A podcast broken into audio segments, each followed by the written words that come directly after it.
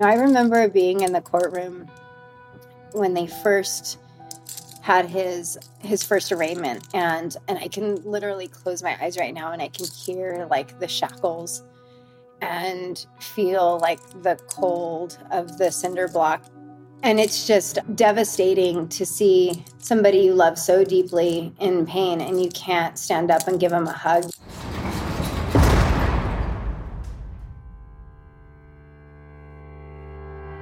From Outside Magazine, this is the Daily Rally short stories of resilience in the face of big challenges and unexpected adventures.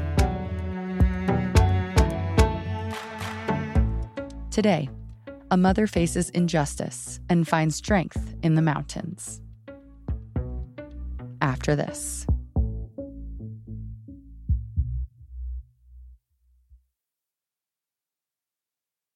My name is Stephanie Maez. I'm the executive director of the Outdoor Foundation. Back in 2015, my son, who was 18 at the time, was wrongfully accused of murder.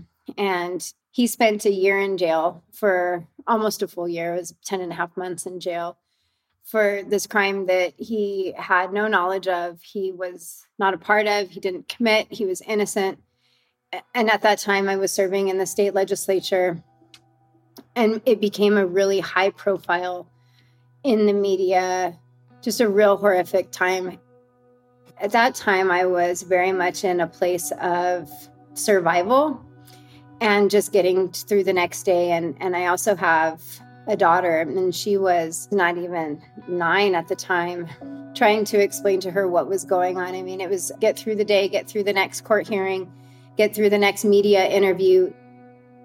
There was multiple times throughout the course of the wrongful arrest where my son was in jail and I would actually sleep on my dad's back porch because it faced west and west was where the jail was. And so when I would sleep on his back porch I felt closer to my son in a weird way.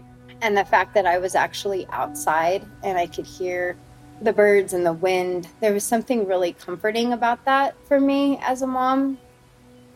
There was this bench, and it was like probably about a little less than a quarter of a mile away from the actual facility. So if you sat on the bench, you could um, you could see the chain link fence, and you can also hear um, ooh, you could hear the rec yard, and you could hear them playing basketball, the prisoners playing basketball. And so I would just go even on my non visitation days. And I just like lay on the bench and look up at the sky.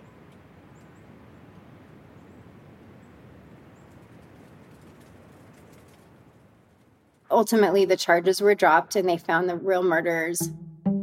And I had this expectation that when he was going to come home from jail that we would have this like white picket fence life that everything was going to go back to how I thought it was going to be, which was, you know, he would go back to school and I would, you know, potentially go back into public office and and it was so far from that when he came home that it was almost debilitating because he had experienced so much trauma in jail.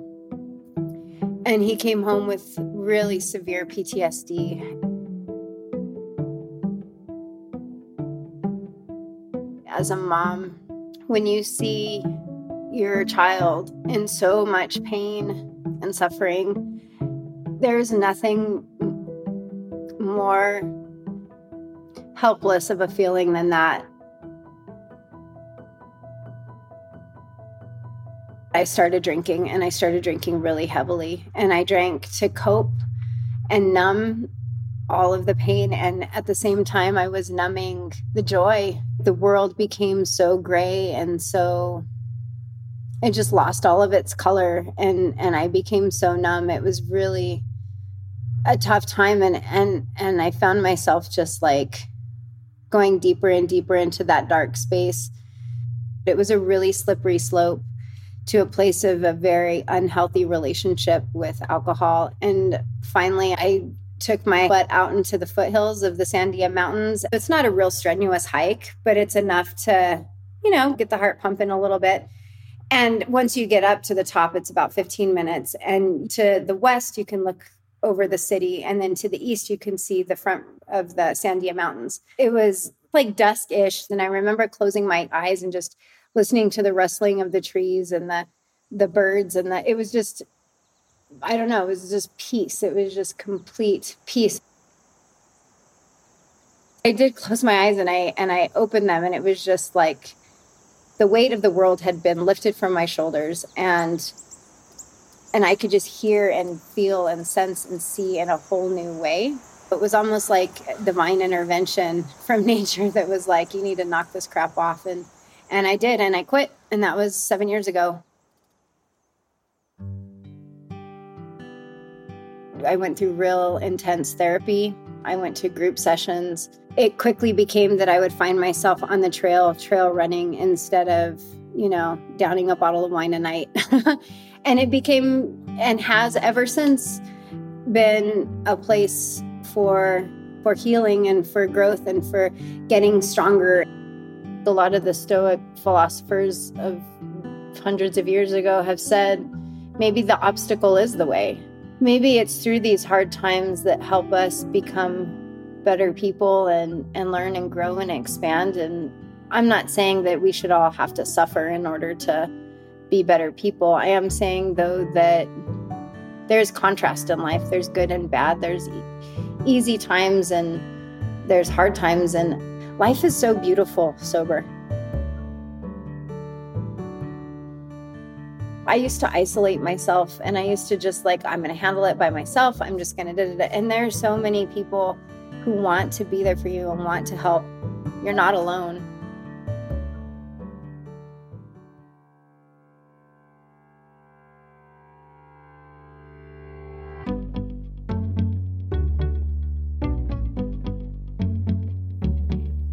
Stephanie Maez is a former state legislator in New Mexico. She is now executive director of the Outdoor Foundation and works to create equitable access to the outdoors. Learn more about her efforts at outdoorindustry.org/participation.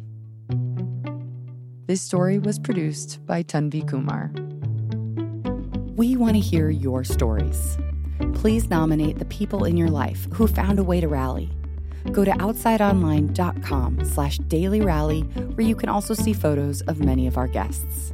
The Daily Rally was created for Outside by me, Kat Jaffe, and House of Pod.